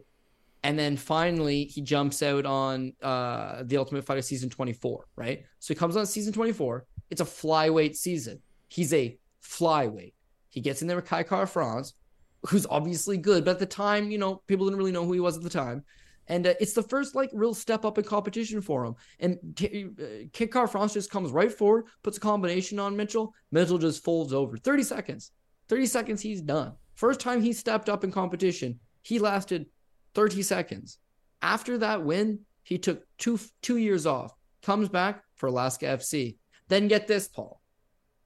He decides to leave Alaska FC. You know, Alaska FC is the bottom of the bottom. People laugh at them all the time. I need to get some improvement. Alaska Combat Entertainment. Mhm. Mhm. No, not fooling me, Paul. It's the same thing. He just goes back to can crushing. So when he lost at Kai Kara-France, which is 2016 to now, which is the span of seven years, he's had four fights in those seven years, all four of them in Alaska. You don't mean to tell me LFA had never offered this guy a fight? You mean to tell me Bellator had never offered this guy a fight? He's 15 and 2, technically with a stint on the Ultimate Fighter, and is nothing? I don't know, man. So his name was actually floating around recently to a lot of like local matchmakers. Like they're looking to get him back. He hasn't fought in, oh, I guess he just fought three months ago. But before that, he had taken, uh, yeah, I guess he never really took a whole lot of time off. He just fights about once every few years. I, I guess after he won his one comeback fight in 2018, he took off until 2022. So between the Ultimate Fighter, four years he had fought in once. You'll see one of these lot these wins, Josh Terry. It's by disqualification. Doesn't appear on a Sherdog record. They have no record of even happening. Apparently, he got disqualified in the third round, which is interesting because all of his other fights, first round finishes. He's on paper not been out of the first round in nine years. So then it all starts to add up for you. Here's a guy that had fought locally in Alaska, right, against nobody, racked up a pretty record, got it, used it to get onto the Ultimate Fighter, sparked in 30 seconds, realizes fighting's not really for me, takes four or five years off, decides, hey, why not beat some local guys in Alaska for old time's sake? And then the UFC calls, and you can make your dream come true. Jump up and take this spot. Wouldn't you? You're 33 years old. You've never fought anywhere other than Alaska and one time an exhibition fight in Las Vegas. Yeah, of course you're taking the plane ride. Of course you're taking the opportunity. But where does he win this fight? I couldn't tell you. He, he, likes to wrestle on his regional scene fights, and he's got a lot of submissions. That would be his key here. Cameron Saaiman's wrestling doesn't look all that great. He's an all-action striker, a brawler, stay in your face, put a lot of pressure on you, you can, and foul the shit out of you. Like the guy's got to watch himself. But you got two paths of victory here. Path one, maybe he can take him down. Maybe he can control him. I don't see it happening, but the wrestling would be his avenue. Thing number two, Cameron Saaiman gets himself disqualified because boy, that guy throws up a lot of fouls, man. God Mhm. damn. That's almost Um, cost him last time out. Yeah, and it almost cost me last time out too. And I'm like, okay, he's young and he's wild, and you know he made some mistakes. And then you hear Dricus at the press conference frothing at the mouth, being like, "Me and Cameron are the real Africans." You're like, oh man, maybe they're both crazy. God damn it. Dricus can wrestle a little bit though. I'll give him that. Mitchell's wrestling is good by Alaskan standards, but like once he tries to make this jump up, it's not going to go well for him. Who was the other guy? I, I used to know these names off the back of my head. I knew every single guy, every guy's ever fought. There's just so many fighters now. Who's that bum Christos Giagos beat up?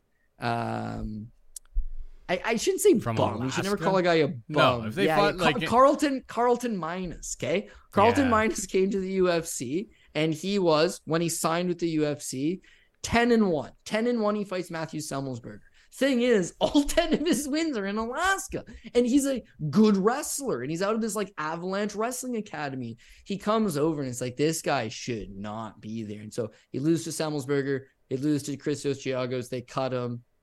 I, I see he's actually rolling up a couple of wins on the regional scene again. Five and eight guy in Alaska.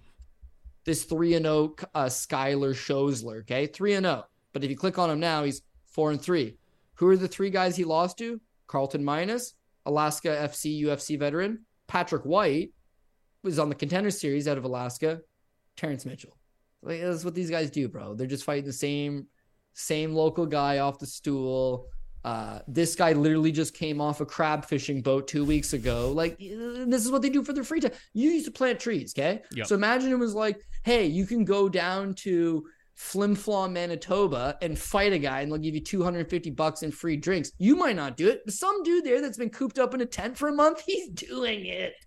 That's that's the level of competition this guy's fighting. So could he win? Of course he could win. It's punchy, kicky. Will he win? Yeah, way harder, way harder, way harder to actually go out there and pull this thing off. So, no offense to the Alaska FC veterans, they're just trying to have a good time like everybody else. But uh, I, I, I don't see this one panning out particularly well for Terrence Mitchell. And so Saaiman, right, flyweight. You never want to pay big price tags on flyweights. Or sorry, it's not even a flyweight.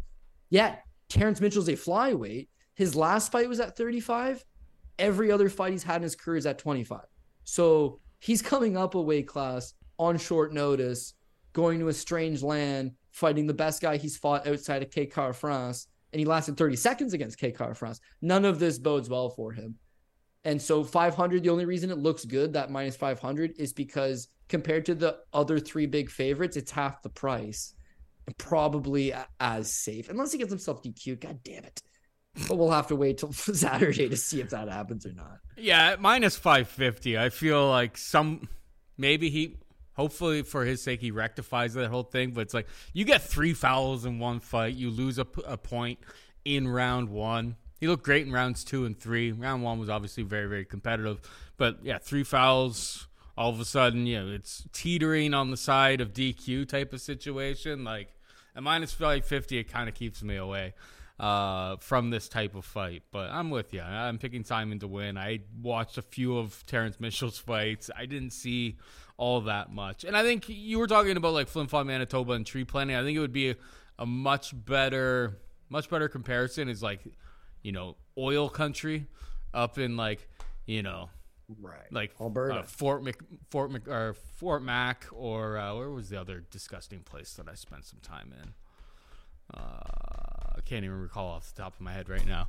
But yeah, it's like, dude, if you went in there and you're like, man, I've got a crack rock right here, it's just like they will fight you for that rock immediately. Not that I, I mean, like they, if a fight promoter went into any of the hotels like on their off week with whatever they were craving, it's just like those guys were absolute heathens. That was like the craziest stuff I've ever seen. Like walking through those towns on like a random Tuesday. Just it's the unknown part of Canada. Most people don't go up there and for good reason. No, Uh, man, because you're just walking down the street and then someone's like, Well, you think you're better than me because your shoes got laces, man? And you're like, Oh, come on, man. Like, yeah, my no, shoes got child's laces. it's a in 'em." child's rubber boot, actually. Why doesn't yours? Probably because you spent the night in the drunk tank and they took them away from you. I don't know, but why are you offended somehow?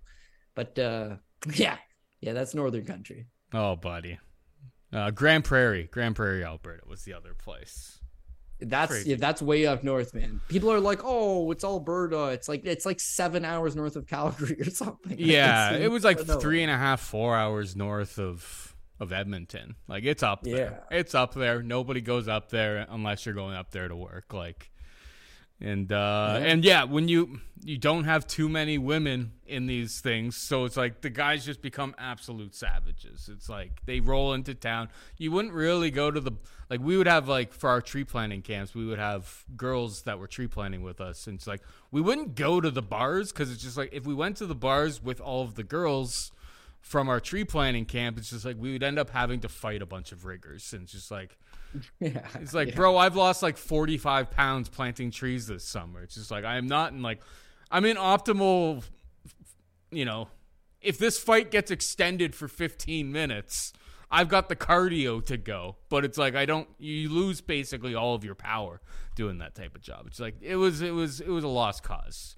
Going to the bar, going to the bars in those yeah. places was just asking for trouble. You're basically just guaranteeing that you're getting into a fight and then you're you're coming out of a wilderness camp where it's like a dry camp. And then these riggers they got cocaine right? So not only are you tired from working a, a, physical manual labor job all day 15 minutes they can go 15 minutes man. The cocaine will carry you through right? You only notice you got stabbed afterwards. So uh cameron saaiman beats terrence mitchell is the bottom line on that one. Yeah. Man. Some uh we, let's move on let's move on. I've got stories, but it's for a different time. Uh, Jesus Aguilar takes on Shannon Ross, minus 145 for Jesus Aguilar. Shannon Ross can be had for plus 125. Action is coming in on Shannon Ross. I feel like this is going to be one of those fights where it's like Shannon Ross is going to look pretty good early. Um, He's gonna look, you know, like the side. He's definitely a technical striker, but it's like, man, this guy's durability is a gigantic red flag. Um, Aguilar hasn't shown that much power on the feet. He's a little bit more of like a, a wrestle boxer. Likes to mix in the takedowns. But I don't know, man. If I with a guy like Ross, it's like I've seen him get dropped so many times in so many fights. Uh, I I will never. I I just won't get to it with my own money. Uh, good luck if you do. But Aguilar will be the pick for me. I think it's probably a better live betting opportunity. I think Shannon Ross is going to have some success, particularly early. Um, I just feel like eventually Jesus Aguilar is gonna is gonna check that chin, and I trust Aguilar to go a full 15 minutes. I can't say the same thing about Shannon Ross. He's just been finished so many times, and I feel like his durability is just for 125 pounds. It's like it's about as bad as it gets. So Aguilar will be the pick for me. What about you? Yeah, I'm actually going to take Shannon Ross. Couple reasons, none of them particularly all that interesting or meaningful, but yeah, they like Shannon Ross. They're trying to get him a win here. I think uh, he lost on the contender series. He got knocked out by Vinicius Salvador, and yet they still signed him to come into the UFC, and he gets knocked out by Kleydson Rodriguez, and yet they're bringing him back out here. So I feel like they'd like to get him a win. He's very entertaining. He's got an entertaining all action style. They're giving him a home fight. They're doing their best to actually set him up for one. Now, when you watch him, it's like he's got good striking. He, I wouldn't say good striking in the sense of he's hittable and he doesn't got a chin, but he's got good striking in the sense that he's long. He can fight long. He can fight to the outside. He's got good volume. He can rack up. I think his cardio is good.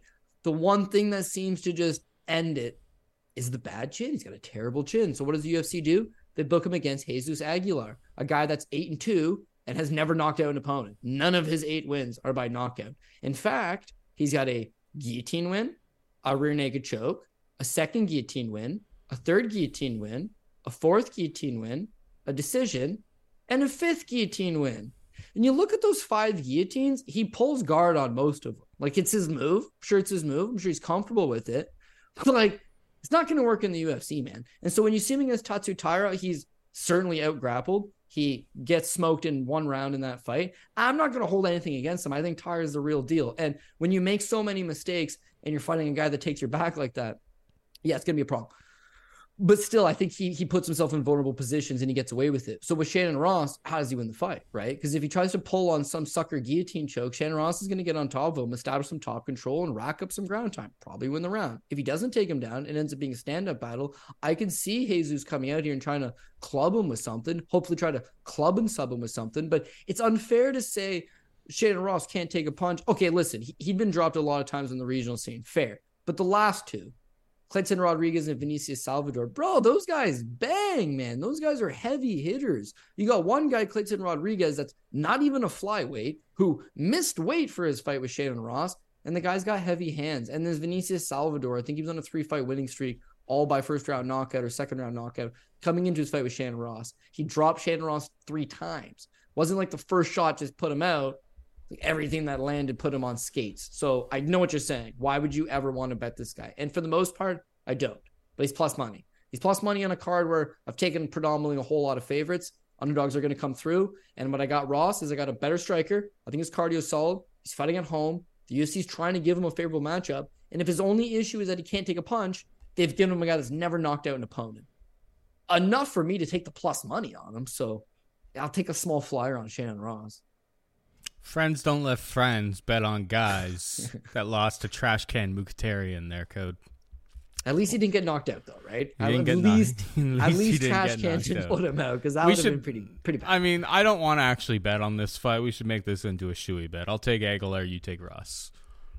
Okay, yeah, I'm in. All right. Even Ross's other loss, that Steve um, guy, he just debuted. Erceg is really good debut. Good, man. He looked really good.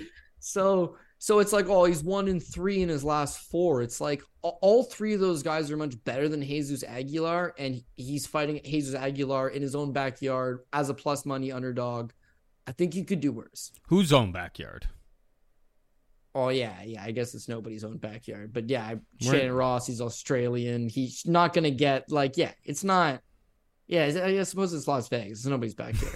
I don't I know why I thought this card was I, in uh, earlier Australia. In the, earlier in the... it's got it's got Volkanovski, Robert Whittaker, Dan Hooker, Jack Maddalena, I know, Shannon Ross. Yeah, my bad. I thought it was in Australia for a second, but yeah, no, it's a Vegas card. So. You said something earlier where you, where it seemed like I did mention it, it earlier. in Vegas, or where where you thought it was in Australia, and I was just like. I probably I, am going to pretend that didn't happen. You're just only correcting me now. I'm correcting you now because you because you said yeah. it again. Uh, but yeah, it's in That's Vegas. True. But like, yeah, well, it's, it's weird mistake, that there's so many apologies. Aussies on this card. No, you don't have to apologize for anything. Uh, you just be ready. Just have your shoe ready for uh, for next week, there, bud. Ross, because Aguilar has never knocked it. Aguilar has never knocked anybody out. But what a what an opportunity to get your first knockout of your career against Shannon Ross. I'll tell you that much. I'm willing to put a shoey.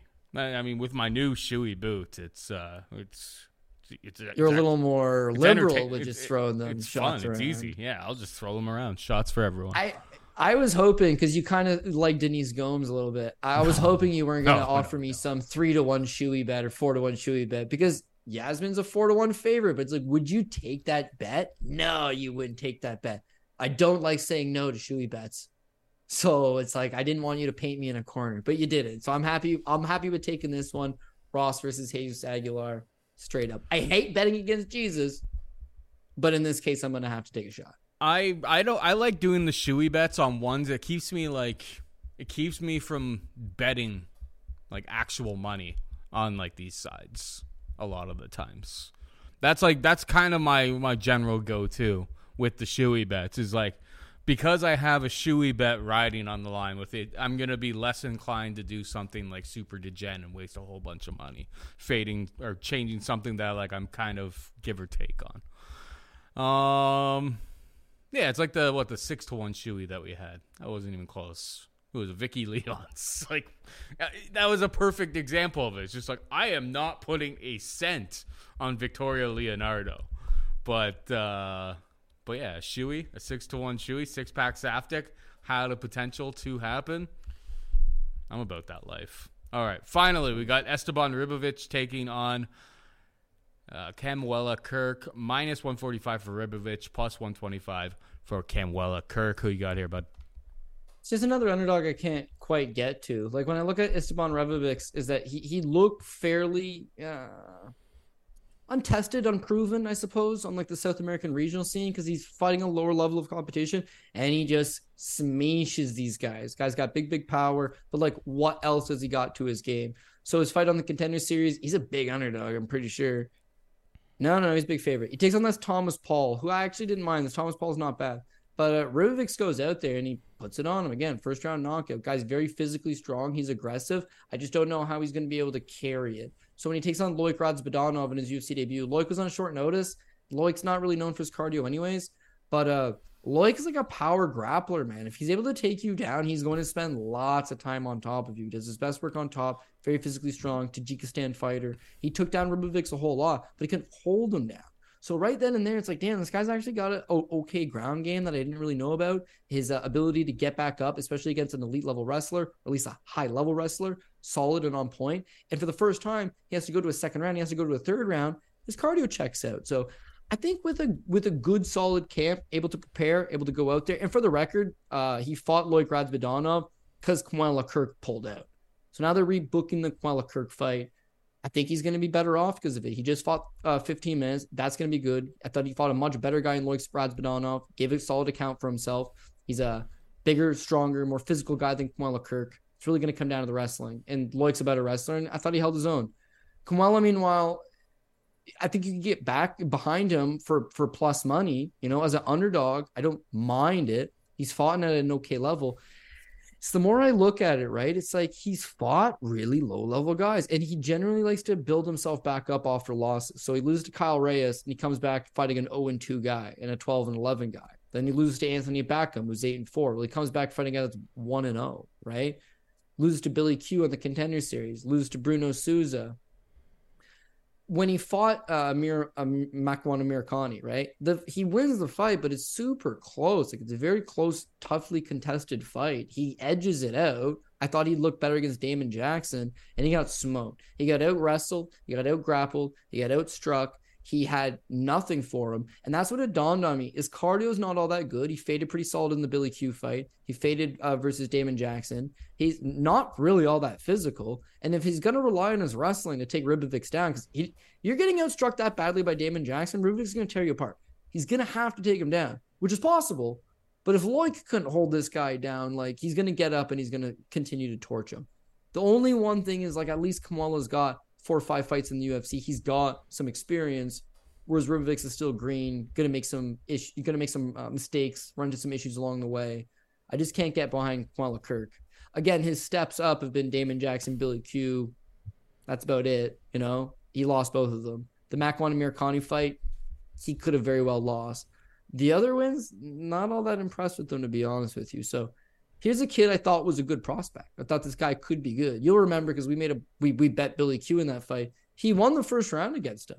He was like a minus 275 pre-fight favorite, and it flopped up to like minus 350 after the first round. Then he fell apart. He was a good prospect back then.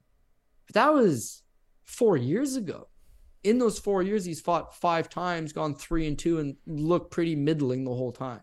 No improvements to his game, no real physicality, no X factor and his path to victory in this one was just wrestle, wrestle, wrestle. Don't know that he's strong enough or good enough to do that for 15 full minutes. So I'll take Ribovics. I, I wouldn't this one as like a 50 50. Why not take the underdog? And Kamuela maybe surprises him in a few spots here and there. But I think one guy has had a chance to prove his skill set and has just kind of floated in that same area. And Ribovics, he, he, he's getting better, man. He came from a South American scene, jumps into the contender series, flourishes, takes a real tough UFC debut. I wouldn't say flourish because he lost, but showed me showed me that this is not just a one dimensional I crush guys from Alaska. In this case I crush guys from Venezuela. Like it's he, he's fought the South American scene is tough. It's legit. Guys from Peru guys from Bolivia they're fighting guys that want it.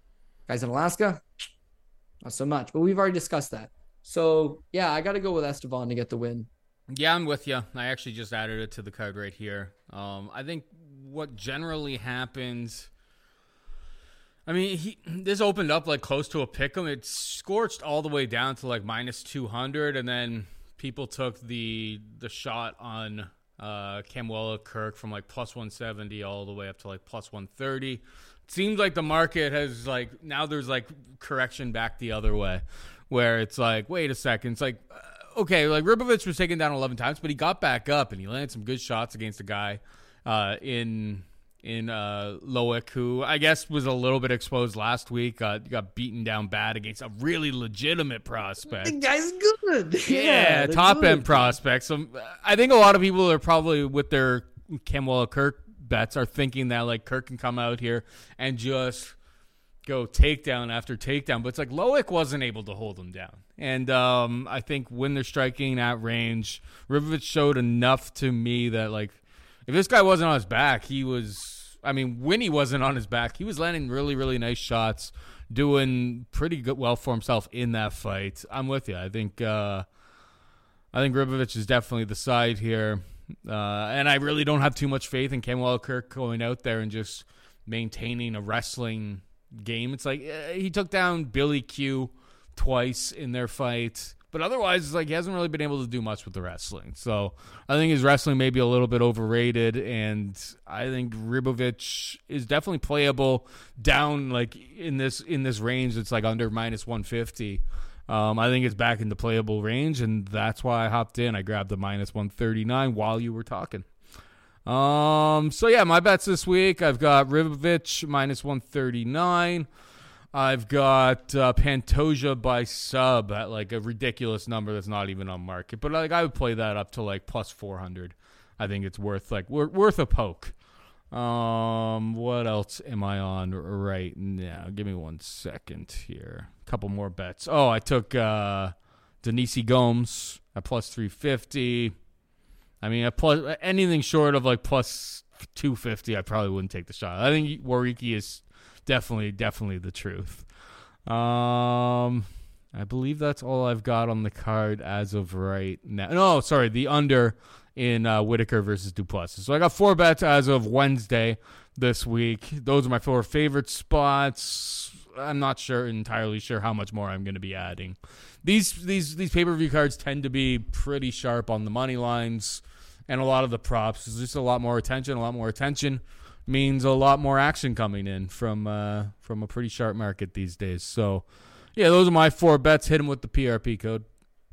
Yeah, this week we're going to go with Alexander Volkanovski. Uh, for the purposes of right now, I think I'm going to take Pantoja, and that'll be dog number one. Robert Whittaker, Jalin Turner, Bo Nickal, Niko Price, Jack Della Maddalena, Yazmin Jauregui, Jimmy Crute, Tatsuro Taira, Vitor Petrino, Cameron Saaiman, Shannon Ross, underdog number two, uh, Esteban Ribovics. So yeah, 14 fights, two dogs. Doesn't sound good, but as Paul mentioned, like it's a big high profile pay per view. The line's been out for a while. You used to be able to get a lot of these guys for like minus 350, minus 400, parlay four of them together, you know, walk away with a good pl- plus money price tag on it. Not so much the case anymore. They're going to force you to take a few shots here and there. And of course, the more shots you take, the more prone you are to, you know, exposing yourself to that apple pie shitter. So try to keep it tight if you can. But for the most part, it's like I think some of these are fairly straightforward. So it's just, you know, weighing out the risk and reward and how much it makes sense, probability, all that jazz. Leave it up to yourself. You'll figure it out. But I do feel like we're light on underdogs this week. But again, I just I can't really identify the underdog. And I don't chalk that up to like I don't have the eye for the underdog. The last two weeks have been dog cities. It's been been hitting a whole bunch of them, willing to take those shots if those shots are there. Not quite seeing it. E- even the shot on Pantoja, like I don't want to bet against Brandon Moreno. In fact, I'm hoping to bet Brandon Moreno live after he loses the first round or two, right? But you know, not every not 14 favorites are going to win. I gotta I gotta take a couple shots. Shannon Ross, I don't mind. Pantoja, I'm on the fence on, and, and I'm just waiting for a Cameron Saaiman or a Yazmin Jauregui or a Jack Della Maddalena to break their ankle or something stupid because you know how this shit works, Paul. But uh, yeah, barring a freak accident, yeah, hopefully we uh, keep some luck going here. Yes, sir. All right, that is it for us this week. Hope you enjoyed the show. For producer Megan and Cody Saftic, I'm Paul Shaughnessy saying goodbye and good luck.